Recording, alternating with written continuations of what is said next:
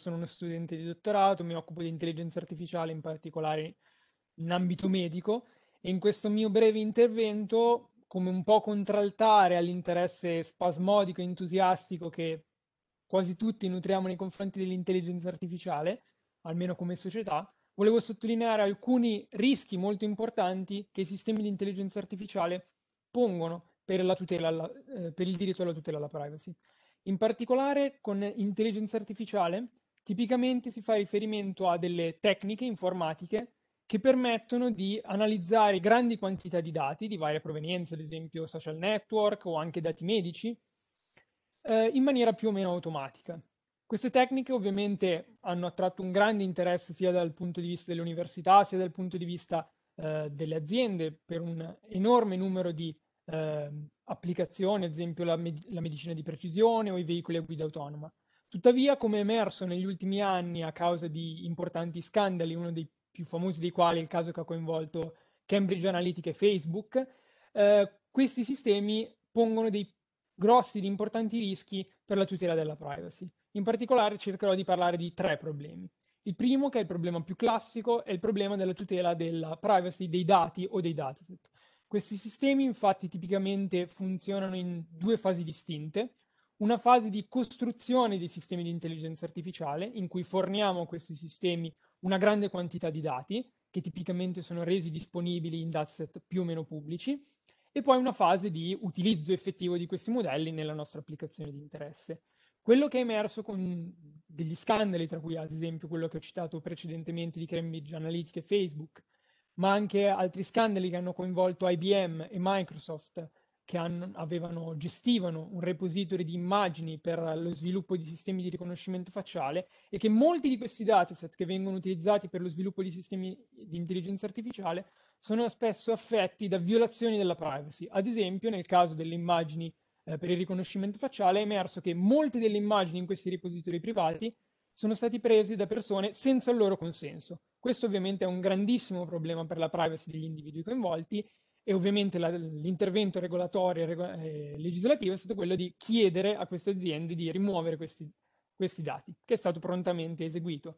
Tuttavia, i sistemi di intelligenza artificiale pongono un'ulteriore fattispecie di questo problema. Questo perché eh, esistono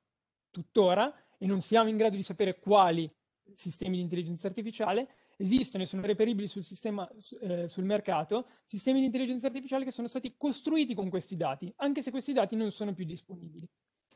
Il problema, che è un problema di eh, data breach, è quello di, che viene chiamato nel gergo tecnico model inversion, ossia per un utente malizioso è in principio possibile, senza avere nessun accesso ai dati che sono stati utilizzati per costruire questi sistemi, di ricostruire o ricavare questi dati. Ad esempio c'è stato un caso molto recente in ambito medico in cui un ospedale aveva costruito un sistema di intelligenza artificiale per eh, diciamo, gestire eh, e semplificare la cura di una specifica malattia e aveva utilizzato nel pieno consenso della privacy, nel pieno eh, rispetto della legge sulla privacy, quindi raccolta di consenso informatico e così via, un sistema di intelligenza artificiale sulla base di dati medici e genomici dei propri pazienti. Questo sistema è poi stato reso pubblicamente disponibile ed è stato ad esempio anche venduto ad istituti di ricerca e istituti terzi.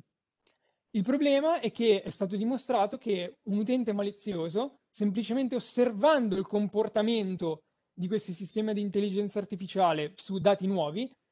fosse, come fosse possibile ricostruire i dati iniziali. Questo significa che un potenziale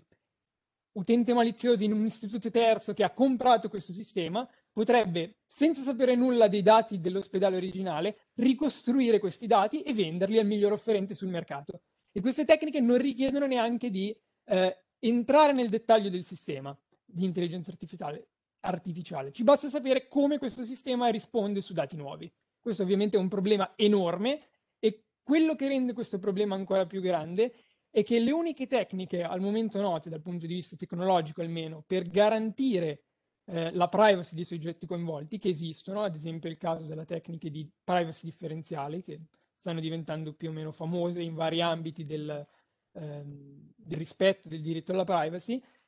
possono essere applicate in questo ambito per garantire la privacy dei soggetti coinvolti, ma confliggono pesantemente con l'efficacia di questi sistemi. Quindi tornando all'esempio del sistema di intelligenza artificiale clinico, sì, possiamo eh, garantire la privacy dei soggetti coinvolti, ma se utilizziamo i sistemi noti fino ad ora, il sistema di intelligenza artificiale rischia di essere completamente inutile o anche dannoso dal punto di vista medico. E questo è un problema enorme perché dobbiamo cercare di conciliare e di capire qual è il giusto trade-off tra la privacy dei soggetti coinvolti, che ovviamente è inviolabile, e l'efficacia di questi sistemi che possono migliorare la nostra vita e avere un'enorme utilità. Il terzo problema di cui tratto è legato a potenziali discriminazioni introdotte dai sistemi di intelligenza artificiale come conseguenza di una violazione della privacy. Anche in questo caso ci sono stati degli scandali che hanno coinvolto Amazon e una importante azienda fornitrice di sistemi di predizione di recidive di criminalità in America che si chiama NordPoint. In pratica quello che è successo è che eh, questi sistemi si è dimostrato eh, che utilizzassero delle informazioni che a questo punto andrebbero considerate come sensibili o protette dal diritto alla privacy,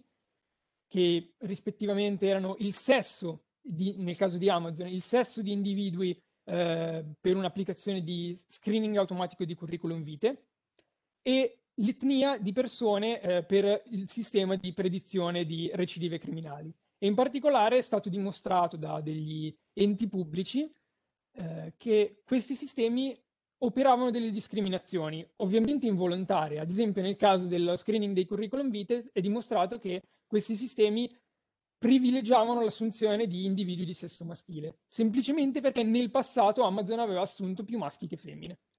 Mentre invece nel caso della pre- predizione di recidività è stato dimostrato come ehm,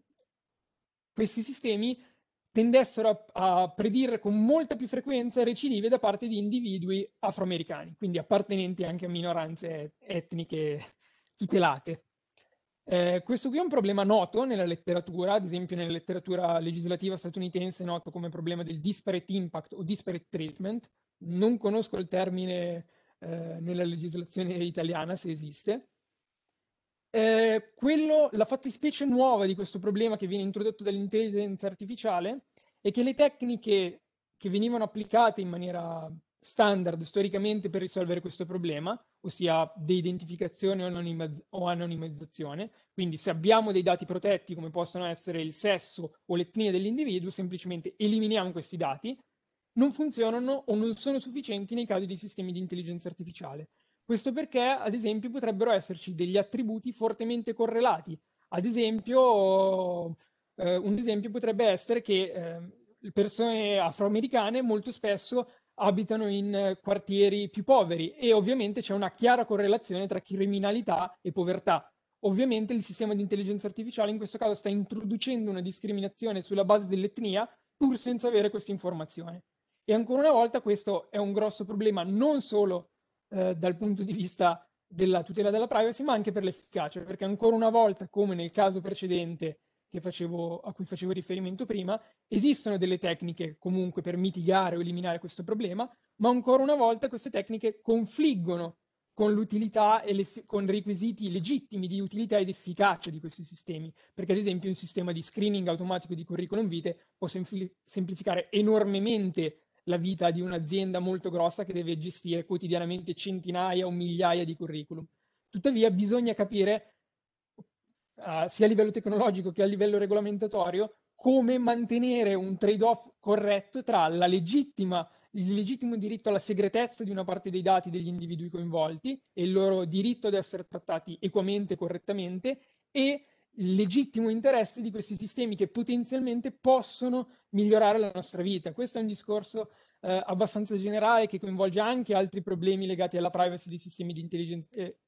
in uh, associazione con i sistemi di intelligenza artificiale, perché molto spesso esistono delle tecniche che permettono di garantire la tutela della privacy, sia dei soggetti coinvolti nelle prime fasi che nell'utilizzo effettivo di, questi, di queste tecniche, ma queste tecniche di garanzia, di tutela della privacy confliggono con i requisiti di efficacia, accuratezza, che possono essere efficacia clinica,